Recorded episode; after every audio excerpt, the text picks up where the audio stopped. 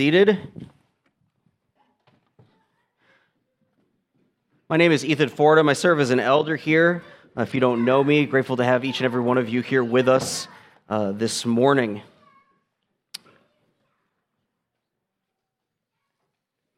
So, we've been in Genesis now for a few weeks. And I think I've realized something going through Genesis 1 and 2. I've realized just how far from the garden we are. In one sense, the world is in rebellion. The world has created its own garden temple and placed within it an image after its own likeness for the purpose of self worship. In another sense, the disordering effects of sin have left us in our world in a topsy turvy state. As much as we and others rebel, we also know that something is wrong and there's a discomfort that any sane person would acknowledge. The simplicity of the garden is gone. This is why we can have a hard time looking at Genesis 1 and 2, looking at the garden that God made. This is why we can have a hard time looking at those things and saying, This is very good. Because we don't live in the simplicity anymore, we live in the complexity. This is because sin has run amok. That we don't live in Genesis 1 and 2. We live in Genesis 3. So this morning, as we come into Genesis 3, we consider sin. And in doing so, we follow Augustine's helpful call in his commentary on this passage. He said, We must carefully consider how the serpent persuaded the man and woman to sin, since this question is especially pertinent to our salvation. Scripture reports these things precisely so that we might now avoid them. So, friends, let's open up our word, the scriptures. Let's open up to Genesis chapter 3. We're going to look at verses 1 through 7. We're going to consider sin. We're going to consider our failure, but also we're going to consider God's gracious salvation. Amen? So the words will be on the screen. Follow along. This is the word of the Lord. Now the serpent was more crafty than any other beast of the field that the Lord God had made. He said to the woman, Did God actually say, you shall not eat of any tree in the garden? The woman said to the serpent, We may eat of the fruit of the trees in the garden. But God said, You shall not eat of the fruit of the tree that is in the midst of the garden, neither shall you touch it, lest you die. But the serpent said to the woman, You will not surely die. For God knows that when you eat of it, your eyes will be opened, and you will be like God, knowing good and evil. So when the woman saw that the tree was good for food, and that it was a delight to the eyes, and that the tree was to be desired to make one wise, she took of its fruit and ate. And she also gave some to her husband, who was there with her, and he ate. Then the eyes of both were opened, and they knew that they were naked. And they sewed fig leaves together and made themselves loincloths. This is the word of the Lord. And all of God's people said, Amen. Let's pray. Holy Spirit, we come and ask that as we are affected by sin, Lord, that the light of your word would break in through our darkness, that we might know, understand, believe, and obey the truth. We pray these things in Jesus' name. Amen. Friends, we were just in a garden, and we were just in a sweet garden, right? Like everything was perfect. It was nice, like, like all of the avocados were ripe, right? None of them were as hard as a rock. uh, it was awesome. The garden was incredible. And all of a sudden, we have this turn from the man and woman were naked and not ashamed to a crafty serpent. Who is this that's entered in on God's garden? This crafty serpent. Crafty is an interesting word, right? Sort of sneaky. It's interesting. Crafty is a play on, uh, in the Hebrew for the word nakedness.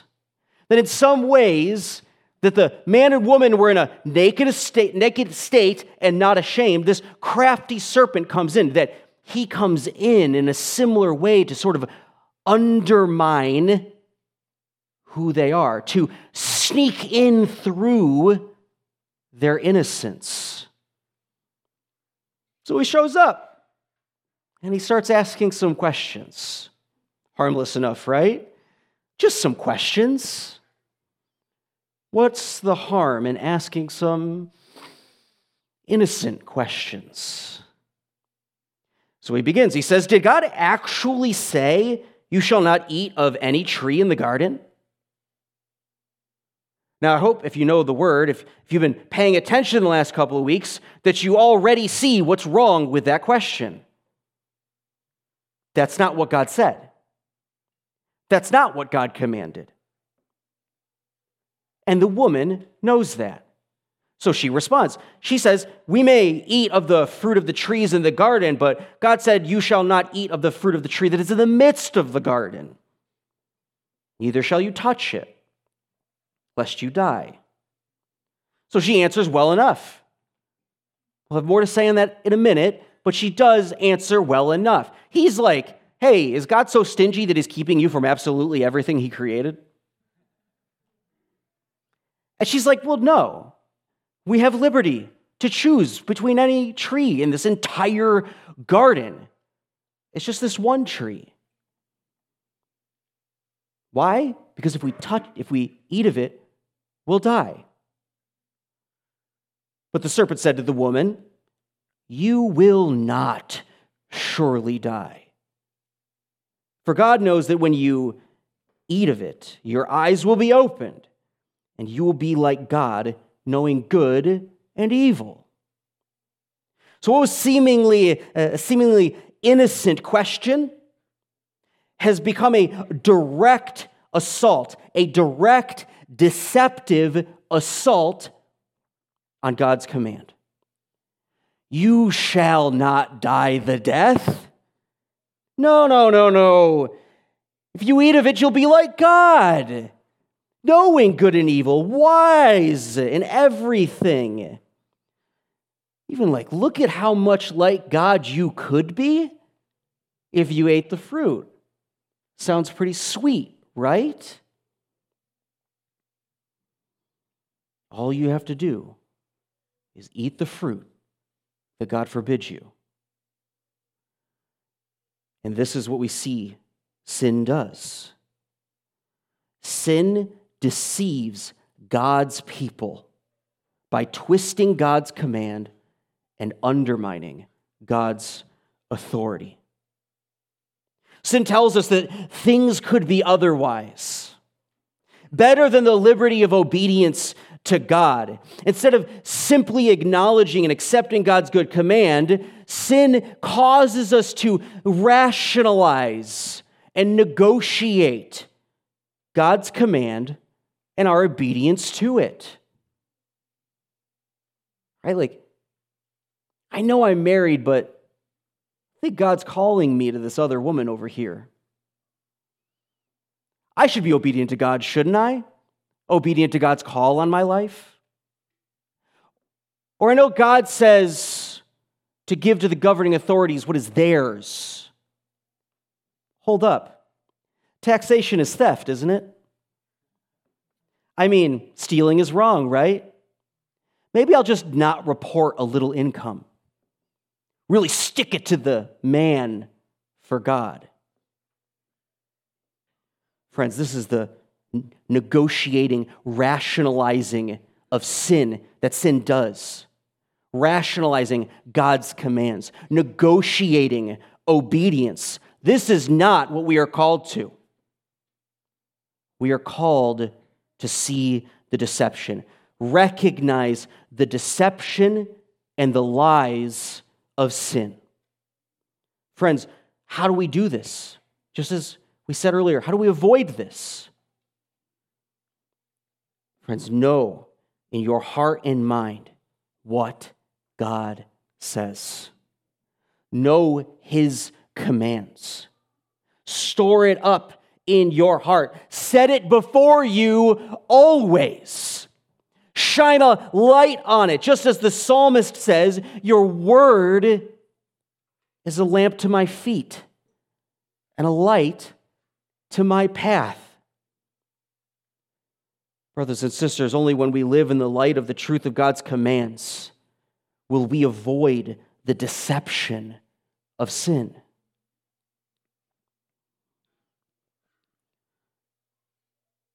But we move on, the deception, right, here does not end. We go on. Let's go back to the top, right? The serpent asks a simple question Did God actually say? Did he actually say that? Did you hear him right? Did God actually say? He's like a, he's like a kind of interrogator. He's like a, a lawyer. He's calling a witness number two, the woman, to the bench. He says, Ma'am, did God actually say? Now we know that God didn't actually command the the thing that the serpent said. But that was his point. He was being deceptive. So, what is he doing? He's, he's sneaking through her innocent state and looking for weak points, for weak spots. And as we saw, the woman responded well, but something happens that's intriguing. Instead of saying the consequences of eating was certain death, she said, lest you die. It's not super obvious here, but when God gave the original command, he basically said, if you eat it, you'll die, die. And if you know anything about Hebrew, the, the, the super, superlative, I can't say that right this morning, the, the sort of repetition of phrases means that there's additional weight. We see it holy, holy, holy. God's not just holy. He's not just holy, holy. He's holy, holy, holy. Similar here, when God says, you'll die the death, he's not just saying you'll die, he's saying you'll die, die. But when the woman repeats the consequences, she simply says, you'll die. She seems to lessen the consequence in some way. God's command was intense. God said, You will certainly die. The woman says, No, we'll die. She's not necessarily misrepresenting God, but it certainly doesn't come with the full force and weight of God's original, the consequence God originally lays out. Unfortunately, this is where the serpent goes in for the kill and takes a direct assault on God's command and the consequences of it by stating, just as intensely as God did, but in the negative. God says, You'll die, die. The serpent says, You will not die, die. Surely you will not die the death. After all, you'll be like God. That's not like dying, that's like living, isn't it? Want to be like God? Well, guess what? God wants to keep that from you.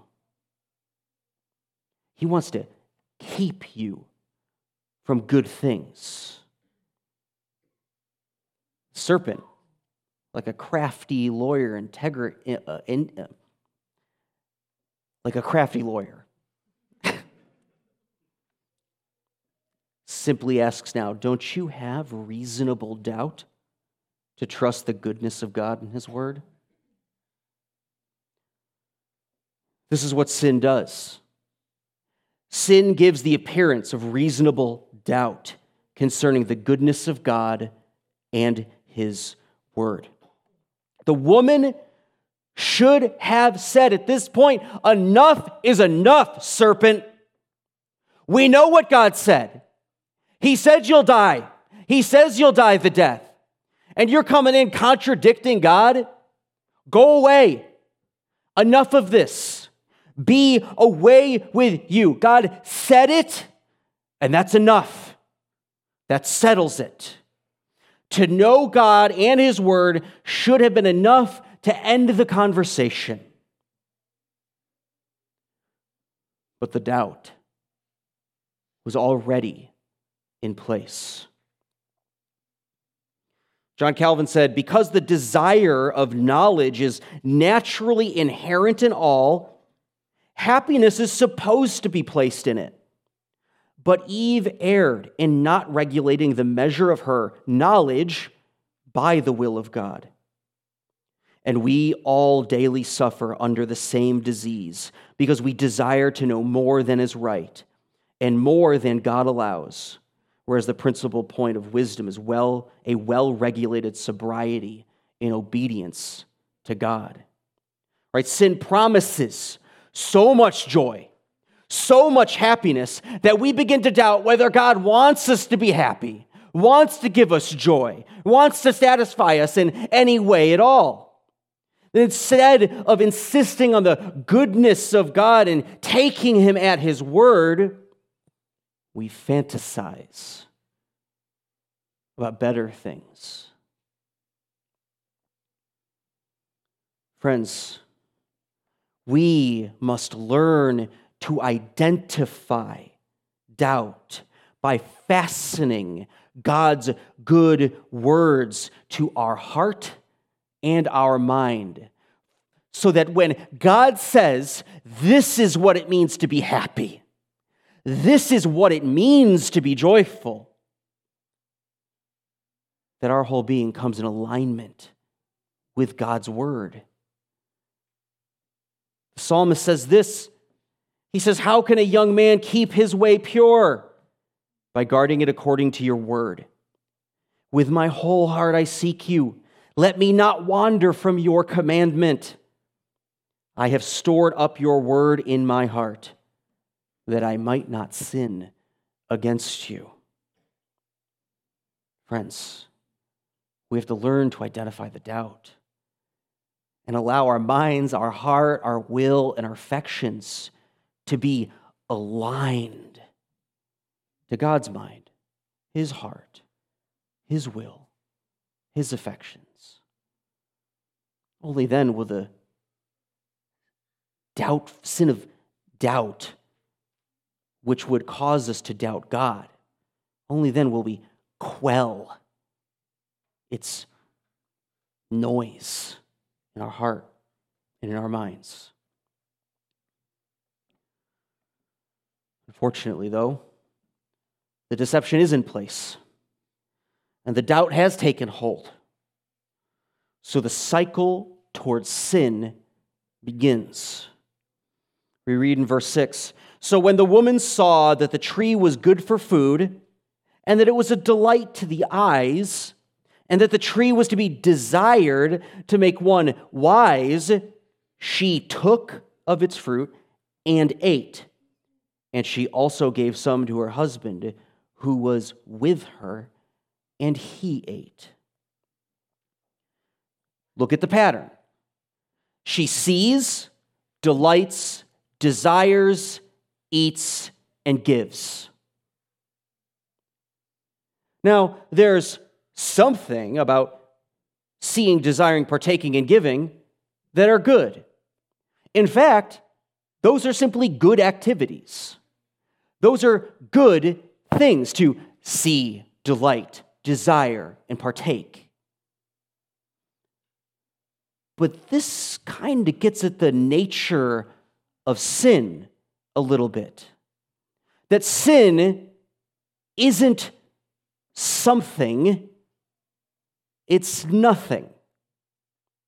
Sin has no life in and of itself, but rather it's a corruption, a cancer that latches onto life and disorders everything, pollutes it, so that the seeing, delighting, desiring, and partaking become evil actions, good things with evil ends, right? She saw with good eyes that God gave her, eyes that were supposed to see like God saw.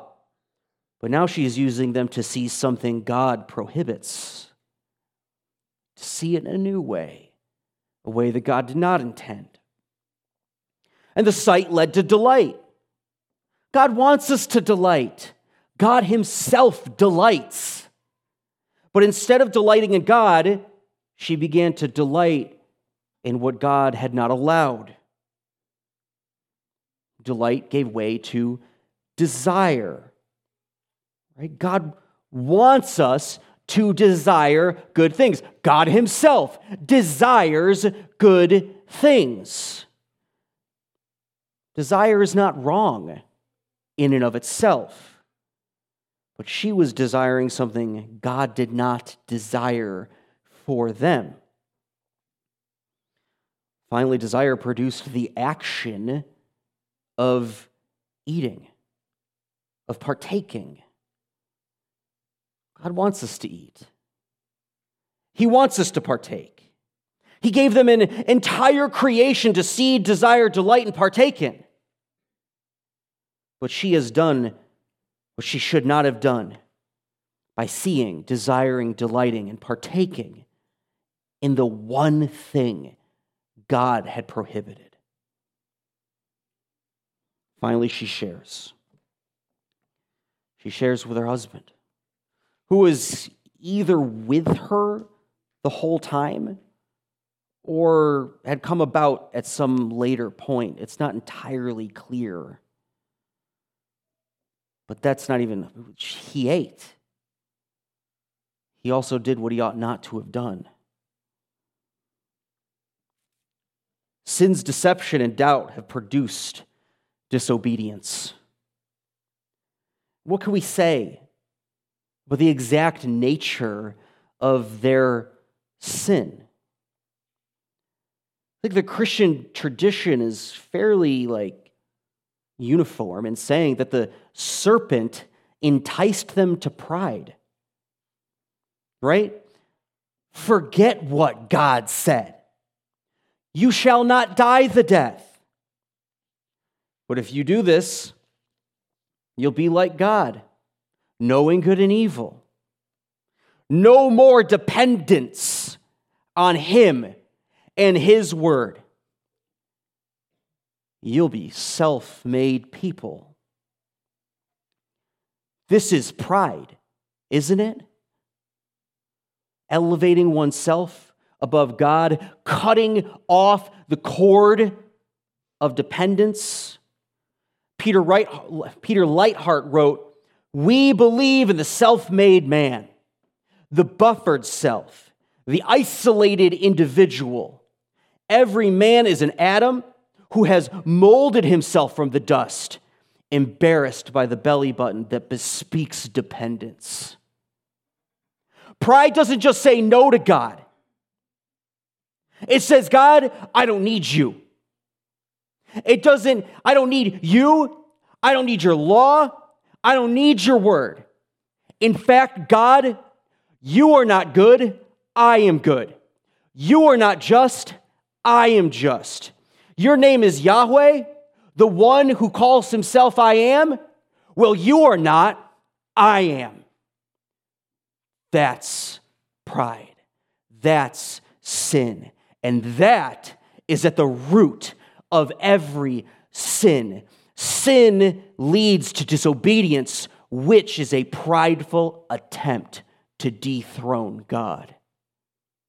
This is like Samson desiring a foreign woman from outside of Israel, something God explicitly prohibited. What did Samson say? Get her from me, for she is right in my eyes.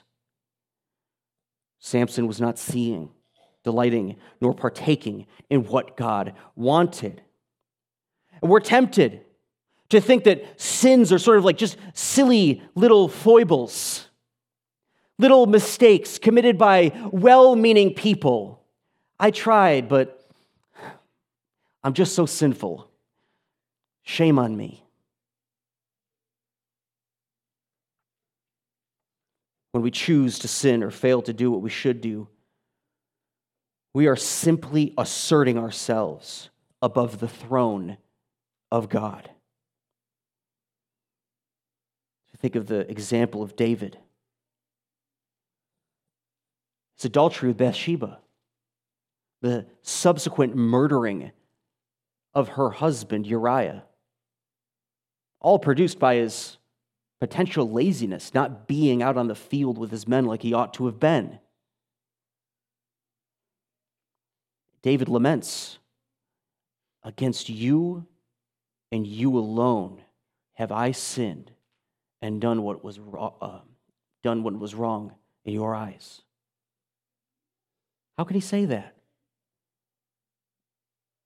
He potentially raped Bathsheba and murdered her husband. It's because every sin primarily is an offense against God.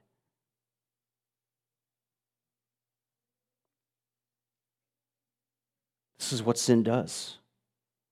We ought not to devalue or underplay the deception, the disobedience that sin is.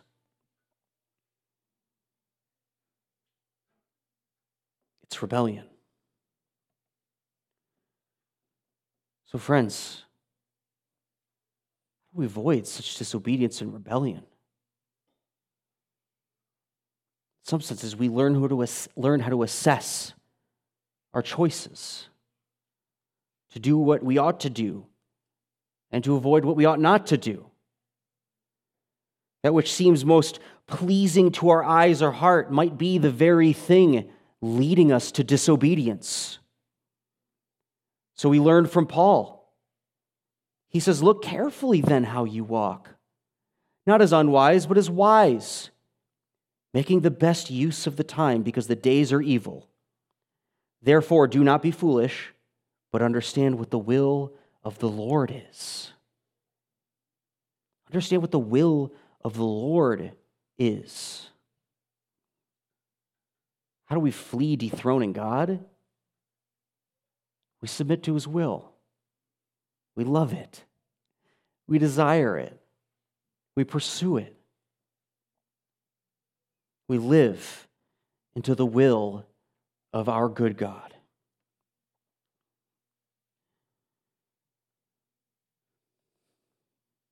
Again, unfortunately, for the man and the woman, there is no going back. They are guilty of sinning against God, and they now experience the corruption and disorder sin, sin brings to their lives. We read in verse 7 Then the eyes of both were opened and they knew that they were naked. In Eden, their, their lives were supposed to be properly ordered to God, which then properly ordered their lives to one another. But sin has brought about disorder. They were supposed to desire in what God desired. They were supposed to desire what God desired, delight in what God delighted in. But sin has brought about disordered desires, and their hearts have turned inwardly. They were made to see things how God saw them, but now they are seeing something new. And it is not good.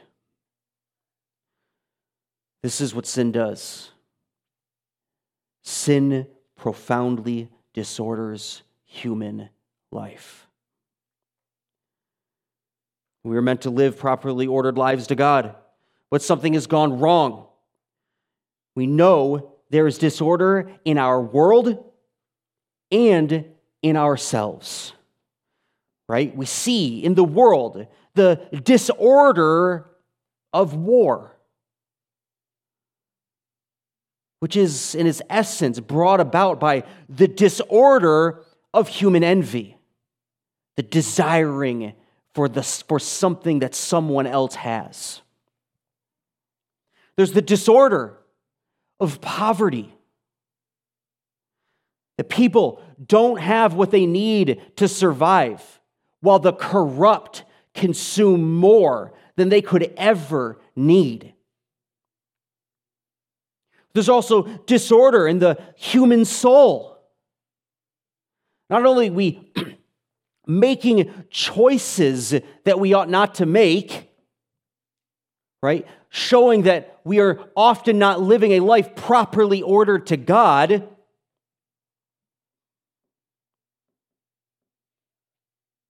But there's something else happening in us too a profound confusion that affects us in ways that we cannot control. The body attacks itself cancer, disease. The mind attacks itself. People live in a profound confusion about who they are as people. Right? And in this, we see that there's sins that we should repent of, most definitely. And then there's the effects of sin. Right? Like, I don't, I, I, I don't know if anybody needs to hear this, right? But like, I have diabetes. I don't need to repent of my diabetes. And yet it's an effect of sin.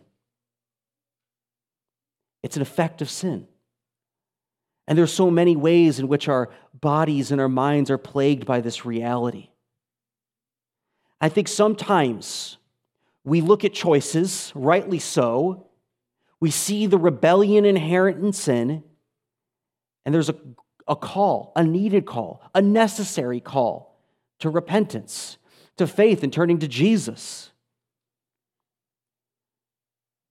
I think sometimes there's a lack of compassion in the ways that sin profoundly affects and confuses our lives. So much so that what, our, what should our response be but to enter into the life of sufferers and point them to a good God who wants to renew them, who will one day, through the confusion and the disorder that is certainly not their choice, renew them and order them properly in a new heavens and a new earth. I'm so getting ahead of myself here. But, friends, Yes, sin needs to be repented of, but there's also sin that we need to have compassion for. Or rather, compassion for people who suffer sin's effects.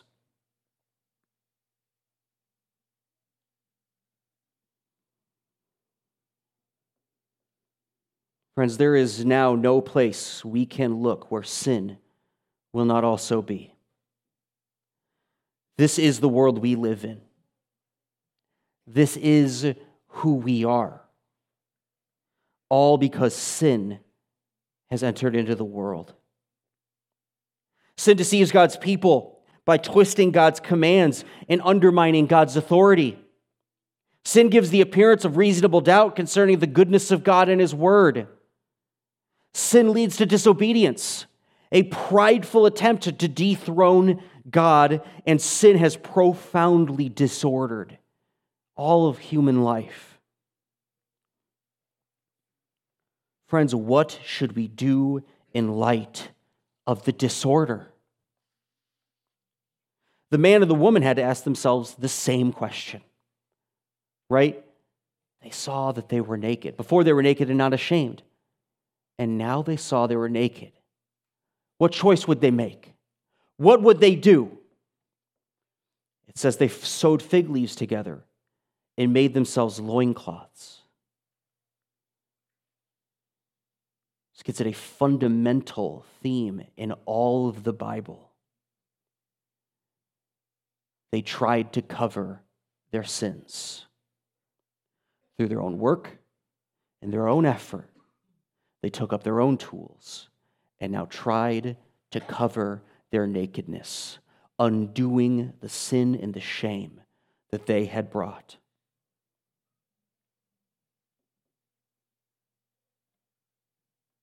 Fortunately, the attempt to cover their sin was worthless. And they could not undo the guilt nor the corruption. Friends, we cannot cover our own sins. We try. Even for Christians, there's still moments when it's like, I'll do better next time. I'll believe a little harder.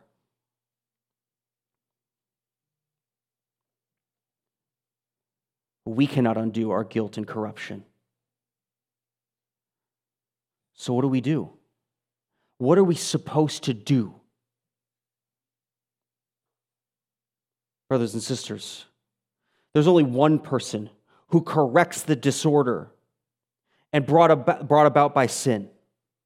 That in the mercy of God, when we were dead in our trespasses and sins, living in the deception, choosing to doubt, loving the disobedience and living into the disorder, God sent his own son into the world to seek and to save the lost. Friends, Jesus Christ came not merely with the truth, but as the truth. He came to tell you the truth, to cut the deception away to tell you the truth that you need a Savior and that He came to save and that His truth sets you free. Amen? That Jesus came to bring clarity where there was doubt, that we don't need any better reason to see and believe the goodness of God and His Word than that Jesus sent. Jesus came to show us the goodness of God by dying on a cross. That as sin came in, into the world, that sin and death came into the world by partaking of the tree, through death on a tree, life comes into the world again. That Jesus Christ came to obey the Father and secure righteousness for the unrighteous. That he came a humble servant king of his Father. And that those who come to him in faith are reckoned obedient and righteous. Don't you see? This salvation that we enjoy is not a work that we do, it's a work that Christ does.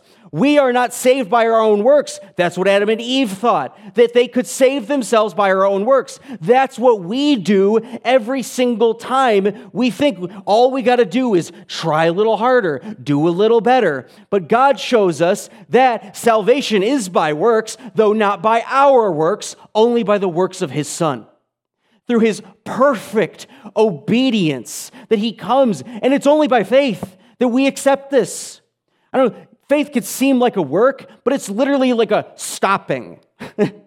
it's a ceasing. It's a putting down our efforts and saying, Lord, you said you did it. All I can do is trust that you did it. All I can do is put my whole weight on those facts. And trust that you are indeed the righteous one who saved me from my sin and that even though i disobey still that, that my salvation is not dependent on my obedience it's dependent on jesus' obedience. And that the love i receive is not a love that i first gave to you but a love that you showed me in sending your son to die for my sins that your word broke into this creation and it spoke a word of peace. And now in our lives, we don't want to pick ourselves up by our bootstraps, but in the sense that we hear when we confess our sins and receive the assurance of pardon, what are we doing but simply receiving? Lord, you're saying it, and the only thing I can do is accept it and put my full weight upon it. I don't know if you've ever fallen before but you don't really do much when you fall. This is faith. Falling, knowing that the mercies, the grace, and the love of Jesus Christ is enough. Amen? This is what it means to be a Christian.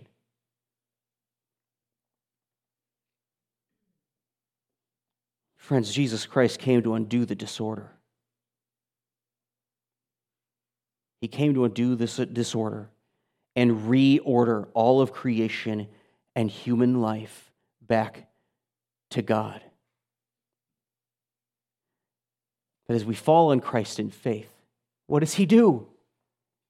He picks us up, He bears us up. It's almost like we were we're like a dummy right? Like, like we've, we've, we've, been, we've been drowning and we're just now coming back to life and he's bearing us up. And you know what, what he's showing us, what he's facing us toward? The face of God. We were drowning in that direction. He bore us up and he put us before God again. And he says, My brother, my sister, father, your son, your daughter? Do you see this proper ordering back to God to live before his face? For us to say yes and to desire obedience and to live a life properly ordered to Him. This is what Jesus does. He takes the disorder and He reorders it. He takes the death and He brings it to life. This is what Jesus has done. This is what Jesus is doing in each and all of our lives as we fall on Him in faith. He's always reordering us. Look to God, look to God, look to God. He alone is your happiness, He alone is your joy. Friends, even as we're at the beginning of this great redemptive narrative. We just read the first devastating feature, right? We just read about the fall. This is the fall of man and woman into sin. What is God doing? Even next week, Right here, we're just left with sin the sin of shame and nakedness. But as they uh, were disobedient to the law and sin came into the world, what does God do and say in our next passage? Alex will be preaching that. I'm giving a little bit away. But the Lord, as He does, breaks into a broken and corrupt word, world with His word. And He utters a word of promise that He's going to undo what they had done. That though they clothed themselves, He was going to clothe them by the blood of the Lamb and that one day, this Lamb who came and defeated sin and Satan would again come again. He would come again to finish the job he started, to put sin, Satan, and death into a grave eternally and forever. That he would take that ancient serpent, the adversary, Satan, and thrust him into eternal fire. And do what? Make all things new. Even as my wife said yesterday to our unbelieving family, who we love very much, that as someone we love who did not know Jesus died, can still say and give hope to those remaining that Jesus is going to come back one day. He's going to undo death, and He's going to wipe every tear from every eye. Sin and death will be no more. Neither will there be pain nor sorrow anymore. We will dwell with God forever. Friends, as you suffer sin's effects, as we often still choose to sin, the end of the day, we have nothing to do but to fall on the mercies of God and trust that He's reordering us to obedience. Not so that we might live, but because we live. Friends, sin deceives, doubts, disobeys, and disorders. But Jesus brings truth, provides clarity, obeys perfectly, and reorders our life to God. Amen. Amen. Let's pray. Lord God, we come to you in the name of Jesus, our righteousness, our hope, our mediator, our high priest, our advocate, the one whom you sent as an emblem of love to redeem and to save us. Lord, have mercy on us. Forgive us our sins. Cleanse us of all unrighteousness.